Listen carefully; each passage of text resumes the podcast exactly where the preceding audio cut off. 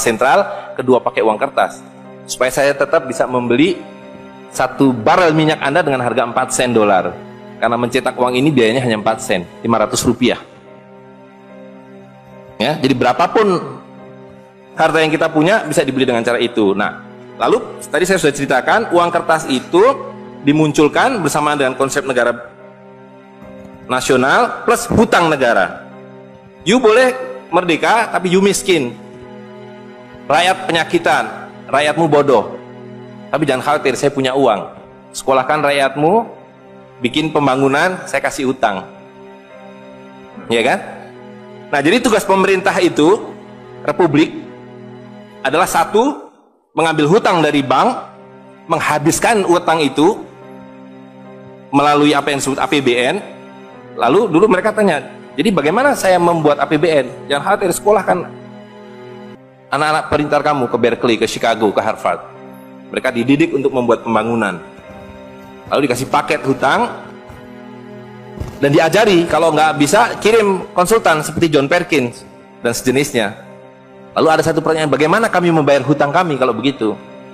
Mereka bilang, you punya 200 juta rakyat, pajaki rakyat kalian. Pajaki rakyat kalian. Kalian punya pala, punya cengkeh, habisi hutang kalian. Karena you membayar hutang, kalau kita hutang 5 miliar dolar setiap tahun, apa mereka kasih berkoper-koper dolar? Apa yang mereka kasih ke kita? Mereka hanya mengetik di komputer 5 miliar dolar, ting masuk ke Bank Indonesia. Nanti Bank Indonesia tinggal kirim ting ke Bappenas, Bappenas ting ke departemen-departemen itu. Tapi ketika kita mau membayar hutang mereka, bisa kita mengetik di komputer 5 miliar dolar, ting dibiarkan ke bank dunia? Gak bisa, you mesti punya devisa. Dari mana kamu punya devisa? You mesti beli dolar kami. Caranya tebang hutang kalian, habisi boksit kalian, habisi uh, mineral kalian. Betul nggak? Nah, jadi itulah yang terjadi di dalam sistem Fir'aun sekarang ini. Bahwa pemerintah itu didesain hanya untuk mengambil hutang dari bank, menghabiskan melalui APBN dan proyek, kemudian memajaki rakyat. Karena itu pajak semakin hari semakin tinggi, semakin banyak, semakin tinggi, semakin banyak. Gitu. Nah, jadi kalau digambarkan seperti ini, ya kan? Wilayah domestik nasional itu adalah demokrasi. Supaya kalau lima tahun harus ganti. Kalau ada presiden, ada perdana menteri yang tidak nurut pada para bankir, out.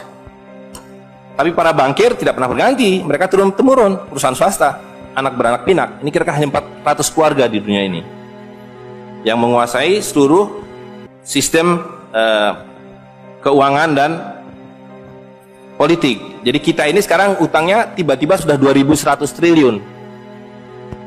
Padahal tahun waktu Pak Harto jatuh itu utangnya hanya berapa? E, 50 miliar dolar. 500 triliun. Sekarang sudah 2000 triliun. Dan begitu kurs dolar berubah, utang kita nambah. Gitu. Dan BI tidak pernah memenuhi janjinya karena tugas pokok BI adalah menjaga stabilitas kurs, tidak pernah bisa. Dan tidak akan pernah bisa apa pun yang dilakukan karena memang tidak ada nilainya. Gitu. Nah, jadi sebagai penutup, maka apa yang harus kita lakukan adalah melakukan membalik seperti yang mereka dulu lakukan. Yang mereka dulu lakukan adalah mengambil emas dan perak dari orang tua kita, mereka lebur menjadi batangan, dia simpan di berangkas dan kepada kita dikasih toilet paper ini, kata Mahathir Muhammad. Maka harus kita lakukan sekarang sebelum ini jadi jadi apa? Oncom. Lebih berharga oncom. Tukarkanlah menjadi emas dan perak, menjadi dinar dan dirham dan kemudian gunakan untuk muamalah. Karena Nabi sudah mengatakan akan datang satu zaman di mana yang semua yang kamu miliki tidak ada harganya, kehabisan nilai kecuali dinar dan dirham, kecuali emas dan perak. Jadi kalau dilihat, ya dolar dalam dinar atau dinar dalam dolar dalam 10 tahun terakhir 2004 itu cuma 54 dolar. Hari ini sudah di atas 250 dolar.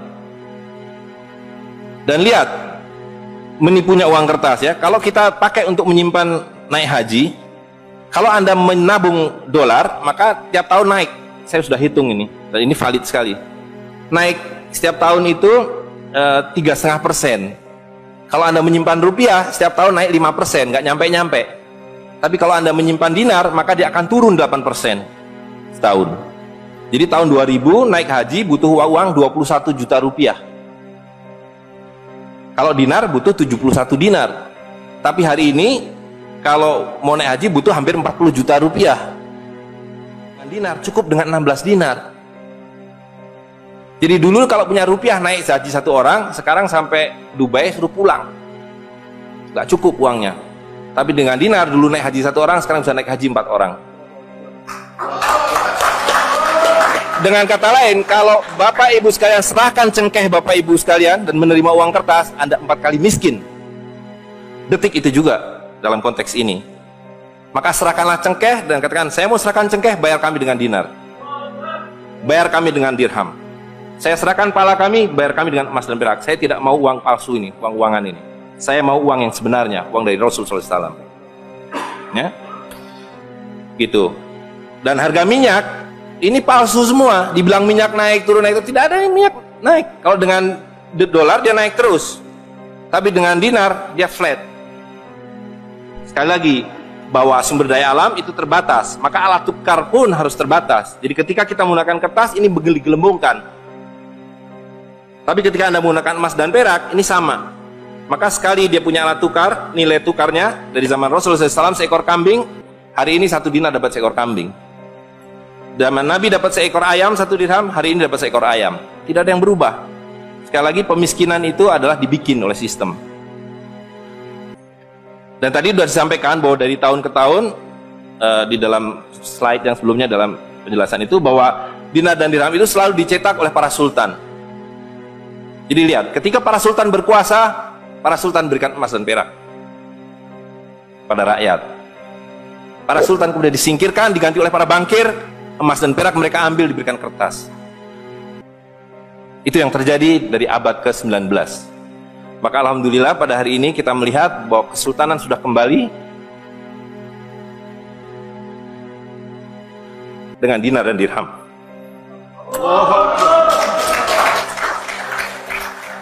Dan ini adalah awal berakhirnya sistem riba. Ini adalah awal dari janji Allah yang hakwahu riba wa yurbi sodakotan. Aku suburkan sedekah dan aku hancurkan riba. Kehancuran riba ditandai dengan seperti apa yang dikatakan Nabi, kehancuran mata uang kertas. Suka atau tidak suka, terima atau tidak terima, ini adalah awal kehancuran dan karena itu yang harus kita lakukan adalah supaya kita tidak ikut hancur di dalamnya, kita song-song kembalinya dinar dan dirham. Dan itu berarti kembalinya sultania. Dan Ternate adalah awal dari kembalinya dinar dan dirham dan sultania bersama dengan Kesultanan Cirebon bersama dengan Kesultanan di Sulu. Jadi sekarang sudah ada ketiga sultan yang mencetak kembali dinar dan dirham. Dan ini akan mengawali kembalinya dinar dan dirham di seluruh dunia. Jadi kalau pada abad 15, abad 16, abad 17 bangsa Ternate sudah sampai ke Madagaskar, sudah sampai ke negeri atas angin di Spanyol, maka pada abad 21 kembali Ternate sampai Spanyol. Ternate sudah kembali sampai Afrika Selatan sudah sampai Eropa melalui dinar dan dirham yang berlaku di seluruh dunia. Orang Amerika tidak bisa mengatakan emas saya lima kali lipat dari emas saudara. Tidak bisa. Emas kami dari Ternate sama harganya dengan emas kalian. You satu dinar, kami satu dinar. You satu dirham, kami satu dirham. Itulah keadilan. Ya. Jadi karena itu Bapak sekalian, eh, yang terakhir sekali saya ingin sampaikan Dinar dan dirham yang kita bicarakan ini tidak ada artinya kalau berhenti hanya di dalam ruangan ini. Dinar dan dirham harus segera berkemerincing di kota Ternate. Dan Anda semua yang harus memulainya. Tadi dua orang sudah menyatakan diri sebagai relawan Jawara, jaringan wirausahawan dan pengguna dinar dirham Nusantara. Maka dalam waktu sebentar, insya Allah di Ternate, dari dua orang ini akan menjadi dua ribu orang yang menggunakan dinar dan dirham ya dari 2000 akan menjadi 200 ribu. Seluruh penduduk Ternate menggunakan dinar dan dirham. Dan Kanjeng Sultan dari beberapa waktu yang lalu sudah mulai membagikan zakat dalam dirham. Jadi di Ternate itu sekurangnya sudah ada seribu orang memiliki koin dirham yang dibagikan oleh Sultan. Dan itu adalah awal. Ini baru awal dari kembalinya Islam dan berakhirnya kezoliman jadi sekali lagi Bapak Ibu sekalian marilah segera ya ular-ular Fir'aun itu kita akhiri dengan cara yang sangat mudah yaitu kita mentaati perintah Allah SWT Allah SWT mengatakan wa halalul bai wa harrama riba. Aku halalkan berdagang dan aku haramkan riba. Dan uang kertas adalah riba para excellence. Di dalam uang kertas ini ada dua riba sekaligus ya. Jadi saya kira itu saja. Uh, saya mohon maaf mengambil waktu agak terlalu banyak. Tapi ini penting karena supaya clear semuanya